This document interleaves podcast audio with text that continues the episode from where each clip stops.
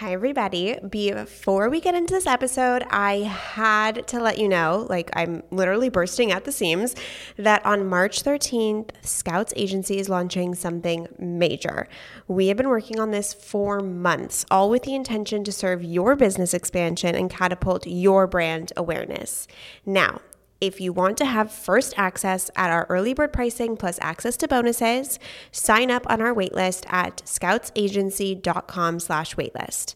There will be limited spots available, so if you've been ready to go from the plateaued business owner to the visible visionary, you're going to want first access. Again, that's scoutsagency.com slash waitlist. S C O U T S A G E N C Y dot com slash waitlist to sign up for first access. I'm bursting at the seams and I know I have to keep this a secret for just a couple weeks longer. So cannot wait. Okay, let's get into the episode.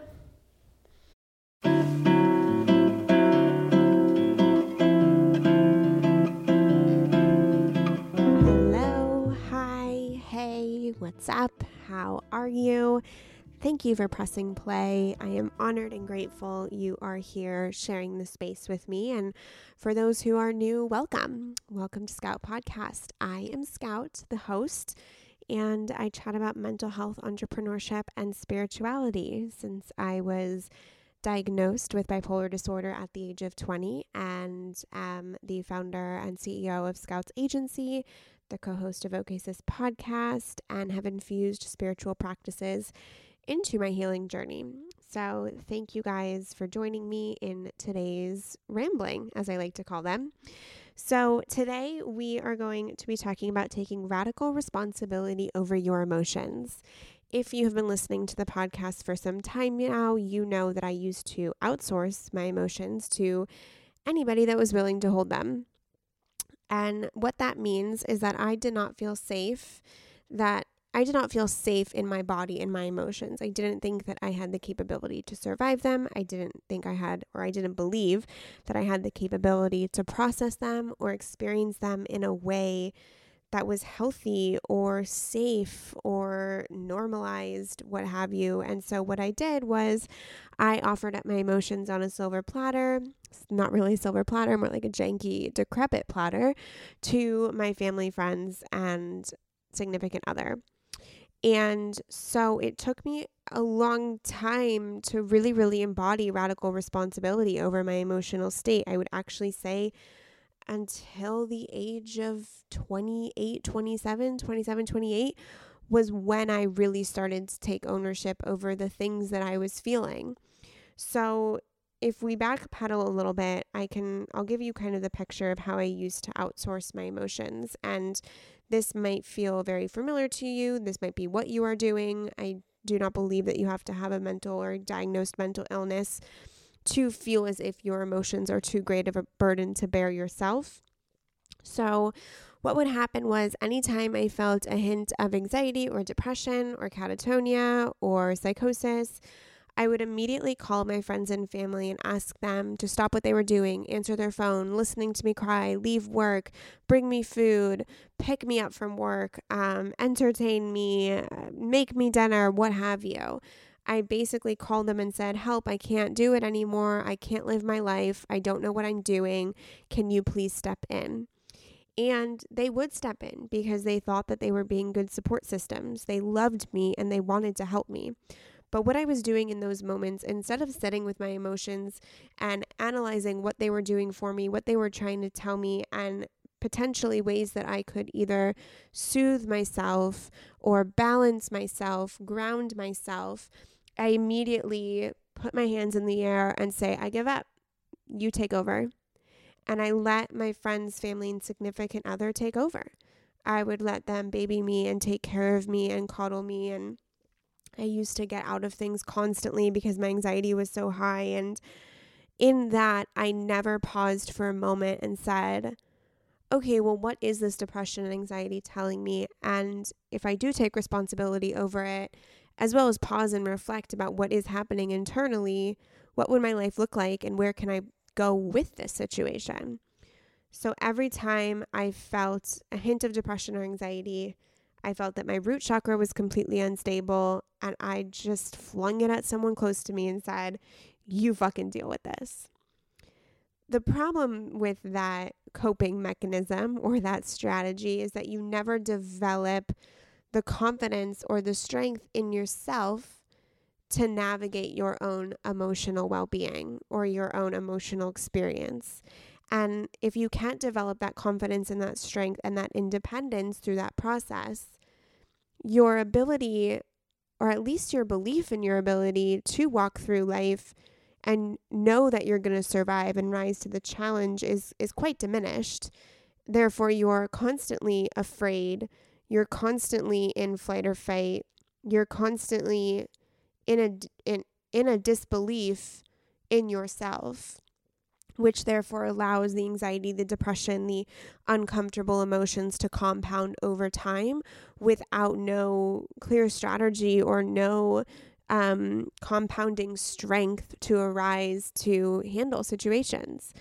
And so there was a few, there were two, two main, I guess, milestones or changing moments. There's like a phrase I'm trying to think of that I can't think of that helped me start the process initially towards radical responsibility over my emotions and then completely solidified that process for me. And both actually came from things my husband told me. So, in the very beginning of dating my husband, um, I've told this story many times and I will tell it many times again because I believe its message is so potent and important. It was about two, three months into dating, maybe four months, and he looked at me. Um, and this was, you know, I was very open about my bipolar disorders. He was seeing my depression firsthand very quickly. And he had just um, come out come out of rehab and um, sober living, so he was about a year and a half, almost two years sober at this point. And he looked at me and he said, "I don't care if you're depressed. If you're depressed and hopeful, I can work with that. But if you're depressed and hopeless, I can't be in this relationship. And the minute he said that, he was setting a boundary. He was saying, I will not show up for you if all you're going to do is fling emotions at the wall in a hopeless way without any faith that this is going to get better, without any interest in it getting better, and without any action being taken on my behalf to make it better. He wasn't shaming me or telling me my depression had to change or leave or that I had even control over when depression came and visited me. But he was telling me that the way I dealt with it, I had to take that into my own hands. And after having lost countless jobs, internships, and my college experience to bipolar disorder, I decided that I wasn't going to lose him either. And so I decided to just infuse a little bit of hope into my daily life when I was feeling depressed, when I was feeling anxious. And with that, I started to take action and I started walking down a very proactive path towards healing. It took years. I was 21 at the time, and I still went through major depressive episodes, major catatonic episodes, major psychotic episodes all the way up uh, until present day. And while I wasn't 100% at the point of taking radical responsibility over my emotions, I was at the point of just taking action, right? Just doing things, just when I felt depressed or anxious, you know, implementing tools like journaling and meditating and thinking about what I'm grateful for and being on a good sleep routine, etc., going to support groups, what have you. My healing journey has had so many iterations and so many different phases and tools depending on the time period of my life.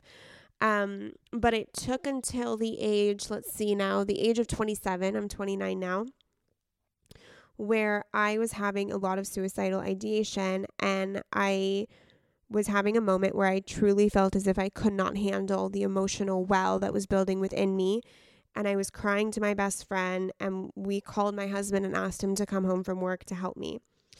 And about a week after that, maybe I was still kind of in the throes of this episode. He came home one day and his face just looked so weathered. And I asked him what was wrong. And He said he worries that every time he comes home, he's going to find his wife dead.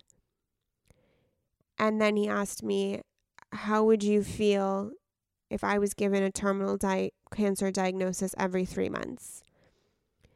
And in that moment, looking at his face, I realized what my mental illness was doing to him. And I guess more specifically, n- not what my mental illness was doing to him, but the way I was showing up with my mental illness, the way I was outsourcing my entire being on him, the way he felt like he couldn't say, Hey, babe, I know you're having a rough day, but I can't leave work right now. And trusting that I could figure it out myself and trusting that I could hold myself and that I could take radical responsibility over my emotions. And so it was in that moment that I realized that I could no longer outsource my emotions, not just for the confidence and for the quality of my life, but for the confidence and quality of his. This was the man I married, and this was not the life that I wanted for him it was clear I didn't want this life for me, but sometimes when you're in the thick of things and when you don't have enough energy or strength or confidence to pull yourself out, or when you don't, you know, worth, when you don't feel worthy enough to live a healing, to walk down a healing journey, sometimes you can start that journey with someone else in mind. And then over time, it transitions from doing something, it transitioned from doing something for my husband to then doing something for myself. So it was a huge wake up call. And I finally saw what outsourcing my emotions was doing to him. You know, a lot of people say, like, this is my burden to bear. And it finally hit me that this truly is my burden to bear this is my deck of cards that I was dealt, and nobody can heal me or make me feel better. Nobody can give me confidence and strength and the tools that I need other than myself. Yes, I might feel temporarily better when a friend or my husband or my dad stops his day and helps me, but that's not long lasting and it's not foundational for myself as an individual. And so I started thinking about what I needed to do to take radical radical responsibility over my emotions. And the first thing I realized is that I need to feel safe in them. I need to know that I can walk through a depressive episode, that I can walk through anxiety, that I can walk through external circumstances that are unfavorable and know that I can and will appear on the other end. So I started writing down the affirmation, I am safe in my emotions. I put it on a post it note and I put it on my mirror um, in my bathroom that I looked at every single day. And every time I had anxiety, I would just tell myself, You are safe in your emotions. I knew that I was outsourcing my emotions because my foundation and my root chakra felt very unstable. So I did grounding exercises to really hone me in and make me feel rooted and a part of the earth and a part of myself. And slowly by slowly, instead of calling someone immediately when I was in the midst of a panic attack, but I'd rather I would start sitting with myself and telling myself that I was safe and holding myself and seeing what would happen. And, and more oftentimes than not, the feeling subsided and, and I was able to enter equilibrium much quicker. There's also so many different areas that radical responsibility over your emotions can go. Um, not only should you, or should you, yeah, I should say, should you take radical responsibility over your depression, anxiety, insecurities, because even if you don't, nobody else can heal those for you but yourself. Um, there's a lot of times in just ordinary daily life that we think that things aren't our fault. So when we get triggered by somebody, they say that person triggered me and that person made me angry and that person is annoying me. In truth, the fact that you were triggered by them says so much more about yourself and what you need to work on than the person. So, for example, I had somebody in my life that was constantly triggering me and I was so mad at this person and I wanted to eliminate them from my life and blah blah blah blah blah but what I, I really realized was why why is this person so triggering to me which fundamental belief or core value or insecurity or shadow is this person hitting upon that is actually coming out of me so I get to witness, process, and potentially work on. When somebody, nobody can make you angry, nobody can make you anxious, nobody can make you sad unless you allow them. And so, if you can take ownership of, yeah, you're making me angry right now, but that doesn't mean that you need to stop being you and that you need to stop um, sitting in the worth that you're sitting in or spreading the things that you're spreading. It's more of a reflection on how I'm processing what you're saying to me as well as how I'm reacting. So if someone's triggering you or making you angry or sad, it's not their fault. It's your responsibility to uncover why it is that person or why it is those emotions are coming to the forefront because they are trying to tell you something. They are messengers. They are here to let you know that something inside is off balance or you have a wound in there that is easily punctured. And so even small things like that person made me angry at the bank or that person triggered me, there's always a reason why you react the way you react. And you can never find that answer within that person's behavior, but rather in the depths of your mental health. And taking that one step further, if somebody does trigger you or you do get angry and you say something or behave in a certain way that is out of alignment with kind of your core or your true values or the person you really envision yourself to be, you have to take responsibility over those emotional responses and behaviors. Um, nobody can make you do anything. You've something within you is not processed or worked on so that when triggered, your body goes into a fight or flight situation or survival mode and reacts in certain ways to either protect your ego, protect your wound, protect your insecurity, um, protect you from feeling grief or from feeling any sort of pain and taking emotional or taking radical responsibility over that emotional response is one, going to help you uncover a well within you that you did not know existed. And two, you'll get to learn uh, so much more about yourself so that you can heal that part of you. And so that the next time you run into somebody who behaves a certain way that, that used to trigger you, you can look at them with love and compassion and know that they're on their path and you're on yours. Before I end this rambling, I, I want to talk a little bit about the difference between having a support system and outsourcing your emotions because I think some of you could listen to this and say, well, does that mean I never reach out when I'm not feeling well? And I think that a lot of the times people have a really hard time reaching out to their support system and they have a hard time saying, hey, I'm going through something right now. I'm not feeling my best and reaching out to someone to let them know you're either feeling sad or depressed or anxious is 100% a healthy thing to do. And if you haven't done it yet, I highly recommend doing so that support system aspect of your life is important to know that there are people there who know you're going through something, who understand the patterns of your mind, who know you're either having a hard time with your career, in your personal life, with a breakup, a relationship, so that when you do need a support system check in, when you need someone to vent to, when you just need connection, they're there and love and trust you. And as well as you know that they're there, just knowing they're there is so therapeutic and supportive what I'm talking about here, or what I have been talking about here in this episode, is when you get to a point like I did where you cannot handle your emotions, so you just toss them to other people and put the put your overall mental health into the hands of somebody else besides the fact that it's highly unfair to the other person, it's also highly unfair to you because you're robbing yourself of those moments for you to exhibit emotional independence so that you can develop the tools and the mindful practices and the strength so that when shit hits the fan next time, you feel more confident in yourself that you can get through life. And that's truly what peace is, right? Inner peace is knowing that you can get through life. And so once you take radical responsibility over your emotions, you are able to live with an inner peace because you are confident in your strength to walk through life circumstances. I think this is also a really good practice in relationships, you know my happiness and my emotional health is not the responsibility of my husband's, and his emotional health and happiness is not the responsibility of mine.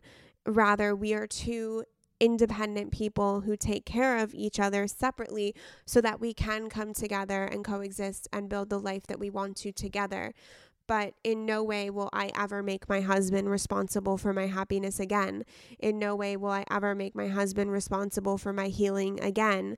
I truly am responsible for the way my mindset is working, for the way I perceive this world, for the way I show up for myself.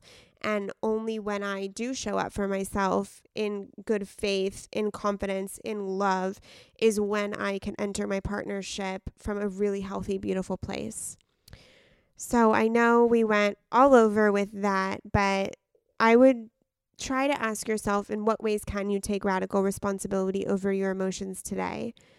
Is it you know, accepting the fact that your partner does X, Y, and Z that you don't really agree with and it bothers you every single time. Maybe it's taking a look at, hey, that's my trigger, like that's my shit to deal with, why that brings up that emotions in me. Maybe it's the fact that you don't actually outsource your emotions, but you also don't outsource them to yourself. So maybe the next time you are dealing with depression, anxiety, instead of watching TV or numbing yourself on Instagram or having a glass of wine, you actually just sit with yourself and say, I take responsibility over this emotional state. And here's what I'm going to do about it. I'm either going to sit in it and accept it, I'm going to not judge it, or I'm going to implement a tool that is really towards the higher healing the higher good of my life, such as journaling, meditating, going for a walk, taking a bath, whatever it might be. So, I hope this inspires you to take responsibility over your life. You know, we don't necessarily have a lot of control over which emotions we feel on a daily basis and which ones kind of pop up when they do, but we do have control over how we deal with them. And it's in the way we deal with them that we cultivate a sense of strength, confidence, and emotional independence. So, I hope that was helpful. I need some tea now. Um, if this episode brought you any sort of value, I would so appreciate you texting it to a friend and rating, reviewing. If you leave a question in the review uh, comment box, I will answer it on the next episode, or you can DM me at Scout Sobel. Um, let me know your thoughts on this, how it resonated with you, how it didn't, um, and if there's anything specifically in the mental health world you would love for me to cover.